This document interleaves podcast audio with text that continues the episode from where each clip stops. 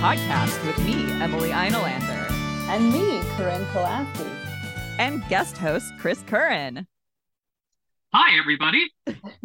We're mapping the frontier between traditional and indie publishing, and today we are exploring the concept of a universal library, focusing mostly on the ancient library of Alexandria and its legendary and mysterious demise.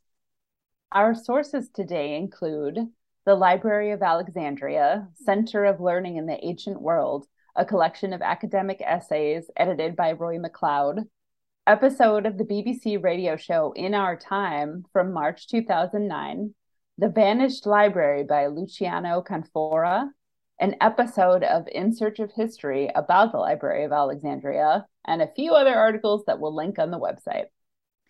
The Library of Alexandria was one of the largest and most historically significant libraries in the ancient world. Located in where else, Alexandria, on the northern coast of Egypt, it was attached to a larger research institution called the Museum, which was dedicated to the Muses. We're pretty sure it was established during the reign of Ptolemy I, and its destruction is the basis of enduring legend. However, there's a lot we don't know about the Library of Alexandria, including exactly where it was, what it looked like, when it was actually destroyed, and how it was actually destroyed. People have searched like crazy to try to answer those first two points, and there are lots of conflicting accounts about those second two. I totally didn't know that until I started researching this. Like I was just like, okay, I'm going to look up the story of how the Alexandria library burned down and then it was like, well, we don't really know.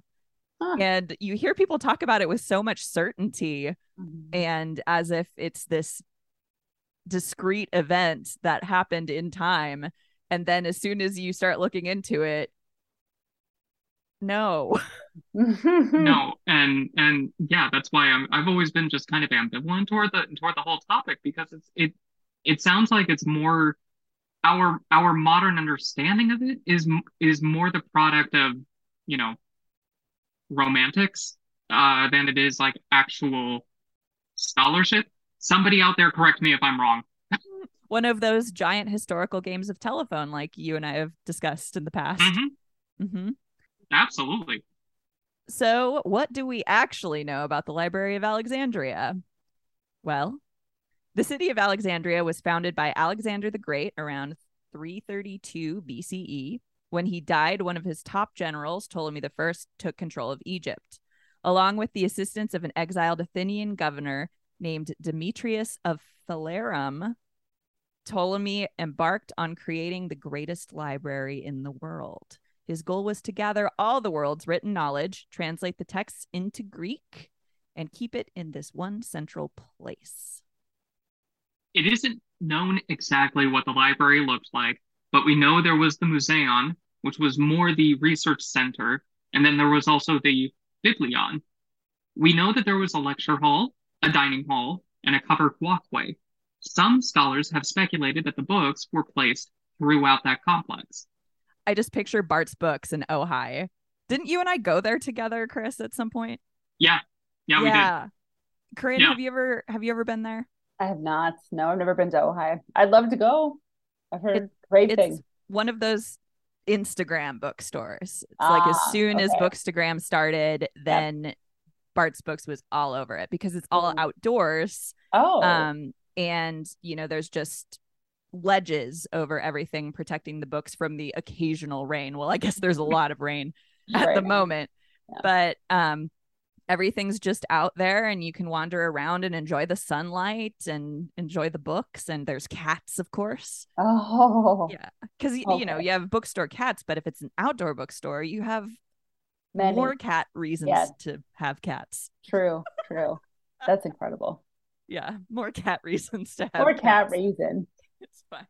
Please continue, Chris. Well, a, a priest or a director, they were called an epistates, uh, that presided over the whole institution. Um, over the course of its prominence, visiting scholars included Archimedes and Euclid. Uh, according to one of the one of the essayists in the Library of Alexandria essay collection, it was part think tank, part graduate school, part observatory, and part laboratory. The library became a center for Babylonian, Egyptian, Jewish, and Greek thought with the goal of collecting every, like, I cannot stress enough, every book in the world and translating it into Greek. And I know that I said that before, but just the the vast scale of the ambition here and the emphasis on making it all Greek and making sure they had every piece of the world's knowledge in their language was very important to them. The catalog of documents um, alone, so the card catalog, you could say, was 120 books long. In terms of actually getting all the world's books into this library, one of the oldest historical texts states Demetrius of Phalerum the president of the King's Library received vast sums of money for the purpose of collecting together, as far as he possibly could, all the books in the world. By means of purchase and transcription, he carried out, to the best of his ability, the purpose of the king. He was asked, How many thousands of books are there in the library? And he replied, More than 200,000, O king, and I shall make an endeavor in the immediate future to gather together the remainder also, so that the total of 500,000 may be reached. The way that those purchases and transcriptions were carried out was aggressive to say the least. The main manner in which they acquired books was through trade, reaching the farthest corners of the world that the Greek traders could travel. However, officials also weren't above stealing books. One major method was having the ship inspectors take whatever books they found when ships entered the harbor. They would promise to return copies of the books, that, but they would keep the originals. In the books, there would usually be a receipt that said, from the ships. Can you fucking imagine being a person who has to ride all over the place in a boat and then someone comes and takes your book? That sucks. You're like, what do I do now? and also, what's like the turnaround on this? Can yeah, you, it's like I, I gotta I, go. yeah, I mean these are these are business people, right? These these mm-hmm. traders, they're business people. They're trying to keep to a to a you know a timetable. Yeah. And and then like, okay, so all of these things are handwritten and hand copied. So mm-hmm. what is the so let's take for you know let's take them at their word, uh, the library at its word, and say that you know the uh, the copyists are trying to churn the churn out this copy as quickly as they can. So can you imagine how legible? Especially if it needed to be translated. Yeah, exactly. Yeah. I feel like it's it's one of those things where it's like you can get a rebate if you want. Like who actually gets the rebate? yeah, that's true. That's a lot. I mean, I have gotten the rebate for things a couple of times, but a lot of the time you're like, sure, I'll send in this box top for $25. Fuck off. let's let's uh let's touch on this universal library thing which we already kind of have. Mm-hmm. Um so like we said, the Universal Library is the central place where all knowledge is held, not just a little knowledge, all knowledge. Um, not necessarily, I think that the greater definition doesn't mean it all has to be in a single language, aka Greek here. But Chris, do you think the Library of Alexandria was really a universal library? I I wouldn't I wouldn't say so. I mean, its its mission is admirable. The way I understand a universal library is that all is is is entirely utopian. Uh, right? A utopia by definition cannot exist. Um, and what I imagine is something that that contains all of human knowledge. It's easily accessible. It's expeditiously accessible um, to all people, regardless of um, station, regardless of ability, regardless of language, regardless of um, academic standing, um, regardless of any and all label that one can ascribe to to an individual or to a community. So, in answer to your question, uh, no, I don't see it as such. Um, I see it as I see I see this Library of Alexandria is um, I see it more as like a university and even like a private university where um, there are accounts of of the library that that scholars were invited um, to the institution, right? And so what I what I see is, you know, lecturers being invited or um, you know, grad students being courted by some of the Ivy Leagues to come and pursue their PhDs or whatever. That's more of what I see. So do I do I see it as uh, an institution that was open to all, regardless of station? No. Uh, Greek society and Hellenic society, uh, this is a Hellenic institution, was highly stratified. Um, women were not considered citizens, right? The only citizens were were landowning men. Greek society and Mediterranean societies uh, at the time, almost all of them, but especially the Greeks and Hellenics, were slave owners. Were the slaves invited? No. Were women invited? No. Just saying. Certainly not during the period of time that we know it existed. The thing you were saying about it being a utopian idea, I think, is a is a good framework to understand the way that people looked back at it the um, romanticism and the references that people make to it is like i can't think of who it was. It was possibly David Bowie or one of those very like famous dead stars um, when asked if there was a thing that they could go back to in history they're like i would go back to the library of alexandria and read all the books and i'm like you wouldn't be able to read the books idiot um, but but I get like I get the romantic idea of it. However, the more that I looked at it, the more I was like, hmm, this is a program of cultural imperialism. Like literally, people were saying that about them. Um, I, the BBC podcast that I listened to um, in our time, one of the scholars compared Alexandria to British people living in India during colonialism and that there was an impulse to create a center for Greek culture there because they weren't um, in Greece and they mm. wanted to make Alexandria more Greek. And so one of the things that they did was they created essentially a state library mm. um, to kind of centralize all of that information, which I don't want to, you know, I'm not trying to shit on it, um, of course, because I think that's that, um, you know, I like like centers of uh, intellectual activity in general. I think they're important. I don't like the fact that libraries are attacked, but just the fact that this wasn't really a public place. This was a place that sort of asserted its dominance and and and i didn't put this in the script because there was just too much stuff there was so much sniping and um infighting between different libraries in different cities mm-hmm. that it was sort of at a level of you know not nationalism but what would you call it chris when it's the you know athens versus alexandria versus other cities? Um, oh i would i i would con- totally consider it nationalism. Okay. It's like college football for libraries Mm, I see.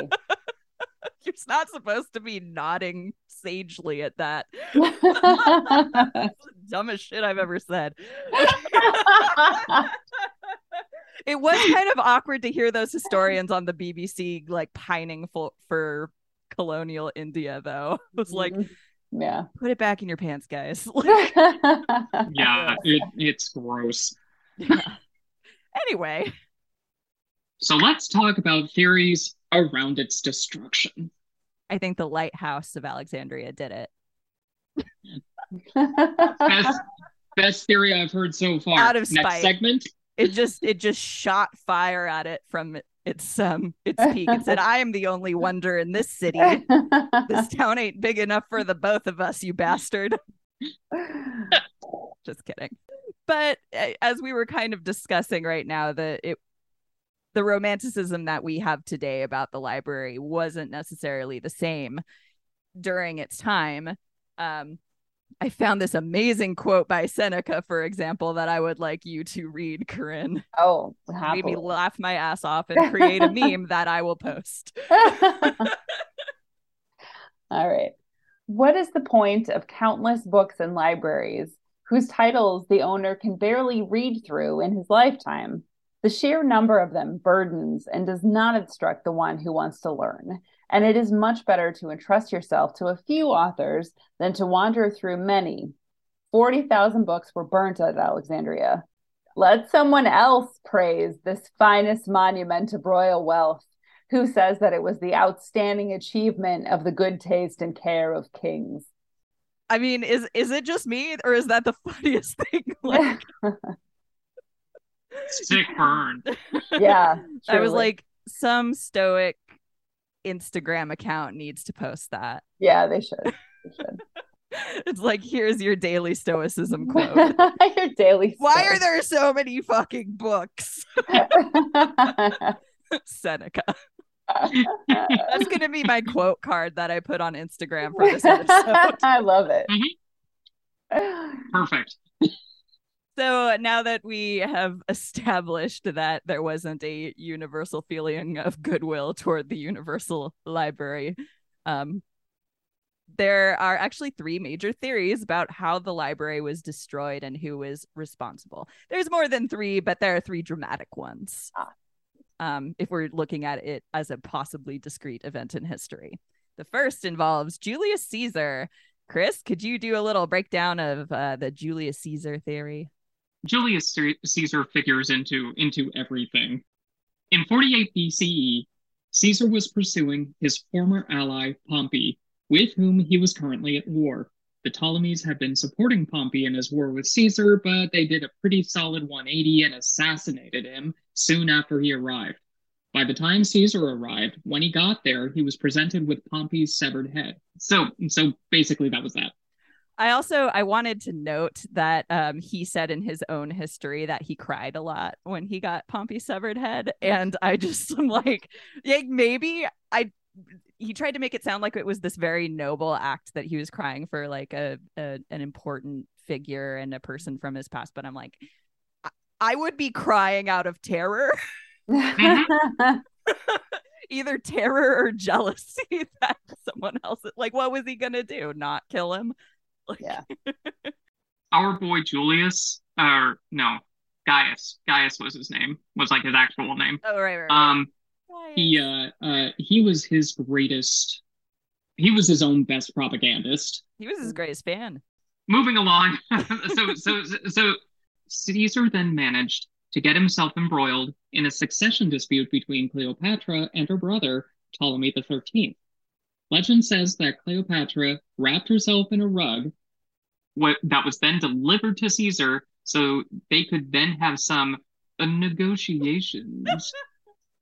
I, I mean, they really, they really were negotiations, but you know, Cleopatra. Also, sex. Um, Why not sex. both? Why not both? That's Why not? You know, if you can have a party with your business Yeah. You meeting, do why it. not have some sex too? Yep. Yep. They're Theoretically. beautifully said. Thank you. I am an orator. You are indeed. Yes. Uh, so to Ptolemy's chagrin, Caesar stuck around and took Cleopatra's side, which was a pretty big escalation in the war between the two siblings. Caesar was soon attacked on both land and sea by the Ptolemaic forces. To get out of their tight spot, Caesar's men set fire to 60, 60 ships of the Ptolemy's fleet that were at anchor at the port of Alexandria. Then the fire spread to the actual city and the library, perhaps. One description from the historian Lucan said, The fire soon blazed up. It spread to the rigging and to the decks, which used resin. The fire spread beyond the ships. The house nearest to the waterside caught too. The wind hastened the calamity. The flames were driven by the gusts and ran like meteors along the rooftops. The disaster drew most of the besieging force away from the palace to defend the city. Some good writing, Luke. Yeah, yeah. Mhm. Ran like meteors along the rooftops. both historians, Dion Cassius and Orosius, reported that the fire damaged some 40,000 scrolls of excellent quality.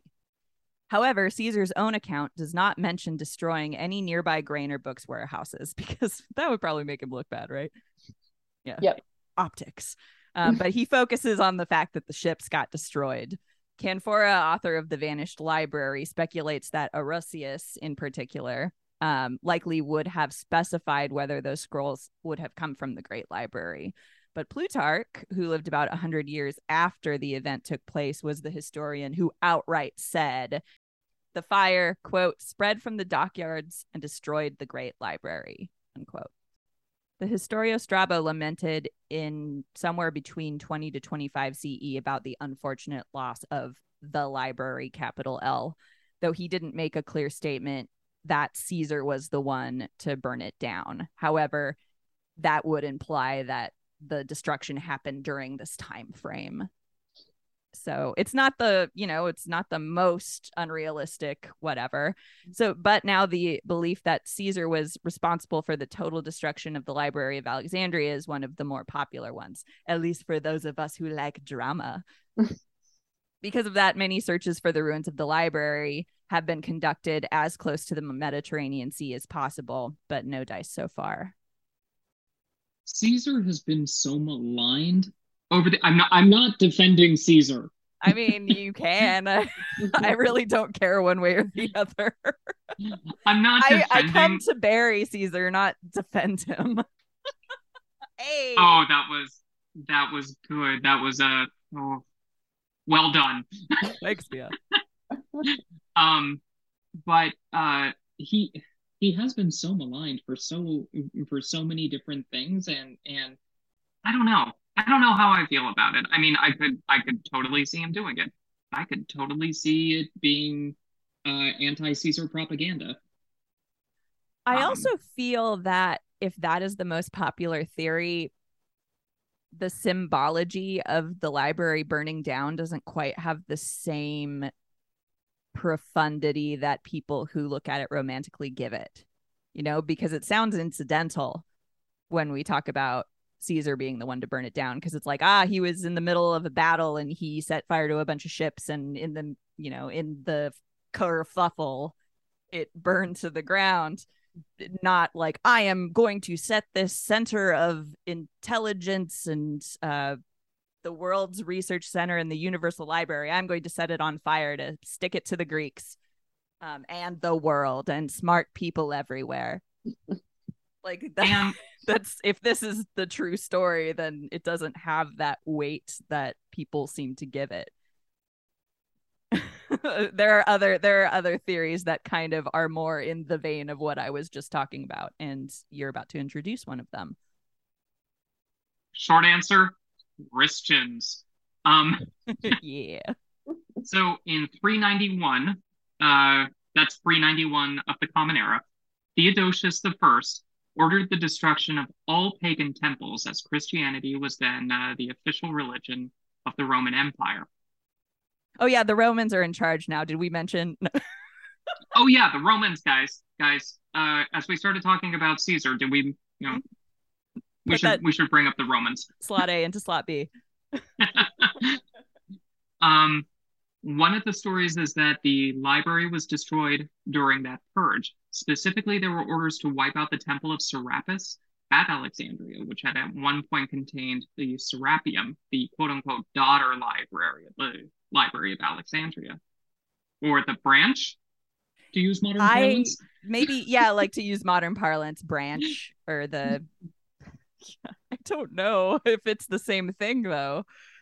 I, annex. I, I annex. It's an annex. Let's go with an annex. Yeah, I like that. Yeah. Um, but so there's there's no evidence that the Great Library still existed at this point. If it did, it was also pagan in that it was dedicated to the Muses. So it's an extrapolation that it would be destroyed in this purge of paganism. Theodosius also established the Nicene Creed around that time. I just um, wanted to harass you, Catholic former Catholic friends. Yeah. with the Nicene Creed. Oh, I remember. How does that one start? It's like um Go, Chris. Oh God, I'm. I believe in it. one God, the Father, Yes. the Almighty, maker of heaven and Heaven earth, and of all that is all seen and unseen. unseen, Yeah. uh, et cetera, et cetera. etc. And the, and the life of the world to come. Yes, amen. That's right. Now I remember. Thank you, Chris. I believe in only, I believe he had one son, God from God, light from light, true God from true God, begotten, not made, one in being with the Father, all, through him him all all things are made. made for us men and for our salvation. He came down from heaven, uh, and something. I don't remember the right. And the Holy was- Spirit. Yeah, was born of the Virgin Mary, died, and uh, then he, I don't know, he danced or something, whatever. Danced around Um, and went to heaven. That's right. Yeah. I, I don't know. That Um, was better than I ever could have dreamed. I'm so pleased.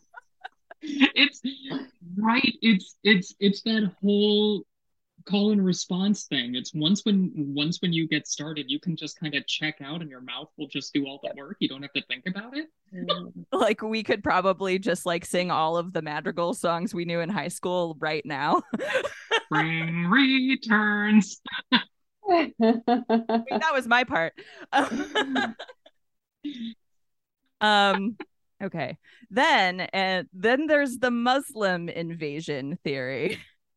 Um this is another uh, if you're noticing a pattern of politicized narratives here, congratulations, you're paying attention. Um so this is the latest on the historical timeline story of the destruction of the library. It has to do with the Arab conquest of the seventh century. The story was that Caliph Omar gave the order to destroy the remaining books in the library, although they acknowledged that some had already been destroyed previously. This excerpt comes mostly from the dialogue of John Philoponus, But the caliph, unmoved by this vast collection of learning, apparently stated, quote, they will either contradict the Quran, in which case they are heresy, or they will agree with it, so they are super- superfluous, end quote. The manuscripts were then gathered together and used as fuel for the 4,000 bathhouses in the city. In fact, there were so many scrolls that they kept the bathhouses of Alexandria heated for six months. That's a lot. Holy moly. it's also funny, right? is. it's like Yeah. ah they probably disagree with the quran but also if they agree with the quran like we don't need it yeah, right. like it's so much of an afterthought it's like mm, but you know i really want to take a bath like more than reading that like that this is a center of knowledge can any of you fuckers read greek i can't hmm all i know is there's a lot of sand under my nails um, so as far as I could see, modern scholars agree that the Library of Alexandria was either non existent or hanging on by a thread at that point. It was no longer the research and cultural center it used to be and had sort of fallen into obscurity. Edward Gibbon, author of Decline and Fall of the Roman Empire, was one of the main debunkers of the story, but he also placed the responsibility solely on the uh, shoulders of Christians which is also an oversimplification and possibly not true at all. So we have these three very distinct theories, but there's also, you know, the the boring theories, the more nuanced theories. Um, Chris, as a historian and a librarian, would you talk to us about some of the environmental factors that may have affected the survival of books at the Library of Alexandria? Um, so I am hardly an expert in uh, papyrus uh, preservation. Um, so I I had to do a little bit of digging on this. Um, but so most of these scrolls would have been written on papyrus. That was the you know the vellum thing wasn't you know wasn't common practice um, in the Mediterranean at the time. So so papyrus is a uh, is is a is a reed. The reeds are stripped um, in order to make in order to make this uh, in order to make this writing instrument. They're they're cut and then they're woven together and glued. Frequently, these these different pieces are glued together using um, using resin made from their own. Uh, it's not sap. I don't think they have sap, but you know what I'm talking about. The the the goop made by the plant itself. One of the major causes um, of degradation for for papyrus is is actually going to be external. It's not going to be any necessarily environmental. Uh, papyrus sure is going to degrade over time, just like anything. Um, it's going to um, become brittle and and uh, you know as it dries out. But the one of the major concerns that most people uh, that that specialists who deal in this brought up over and over again is that the major cause of degradation of papyrus is going to be organic, fungi, bacteria, insects. The University of Pisa was, you know, very adamant on that. So uh, could it have been, you know, could the could these documents have been um, uh, destroyed over the over the course of these eons by, you know, other other uh, organisms? Sure.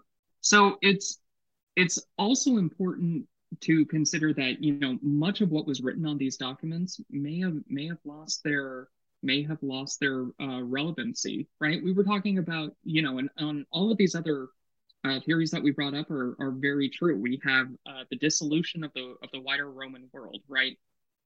But you know the roman the roman collapse was a was something was a process that that that had gone on for 200 years. And so in that turmoil you can only imagine um you know what that would have led to as funding um, for such you know institutions would would mean you also we also brought up the the topic of the Umayyad uh, dynasty the um or the caliphate sorry.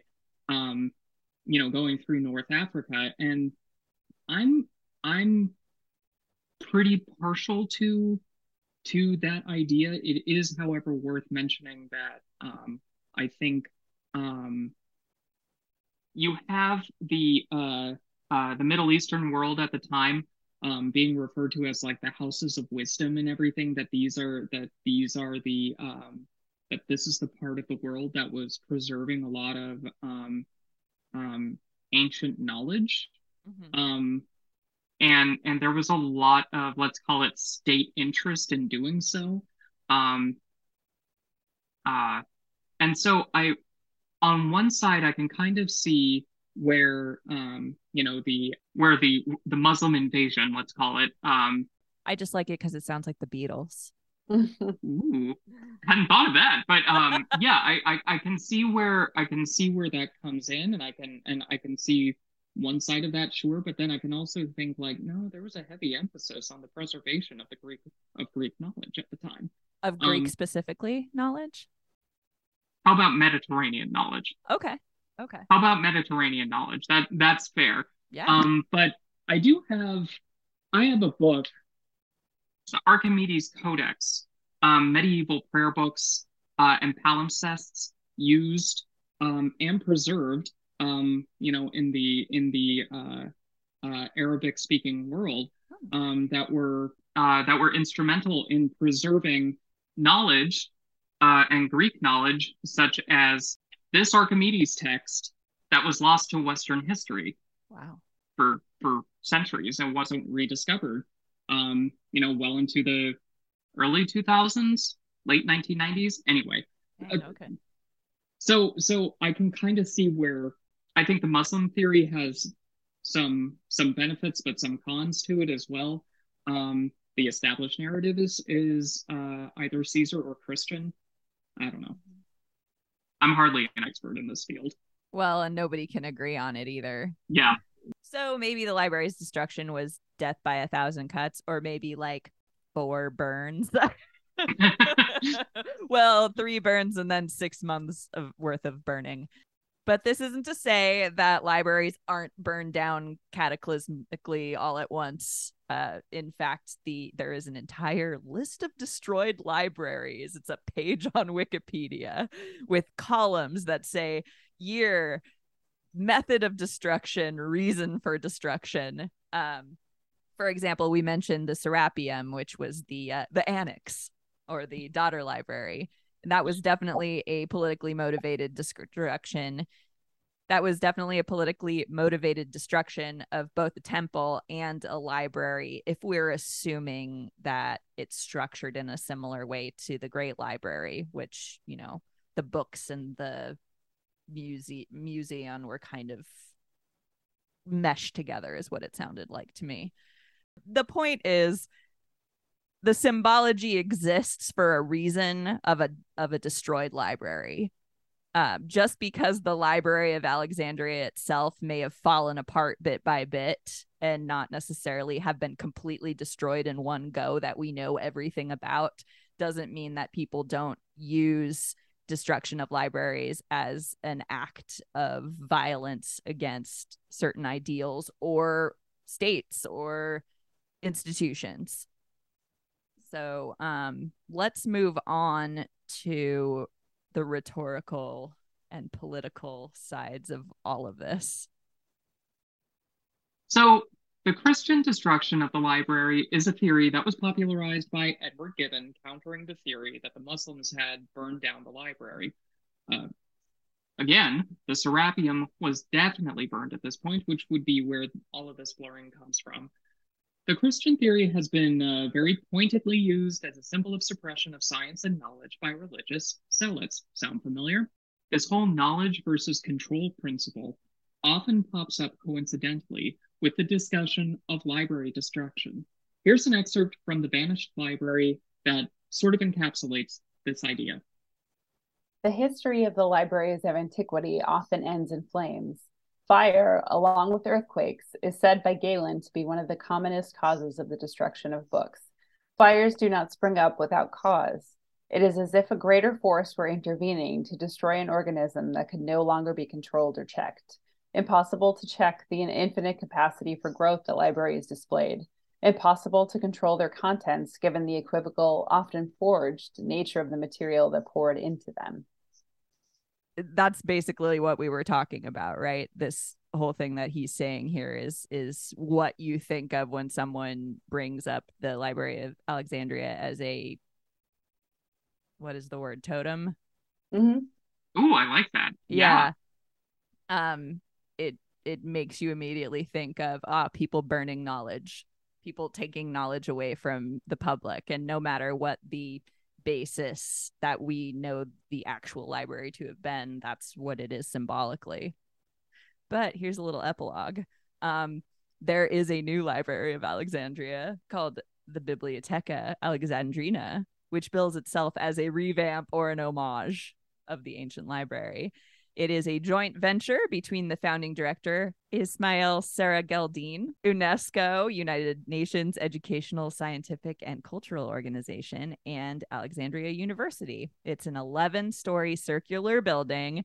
And the writer I used as a source said it looked like a tilted block of cheese. so naturally, it's designed by a Scandinavian architect because they love their tilted blocks of cheese.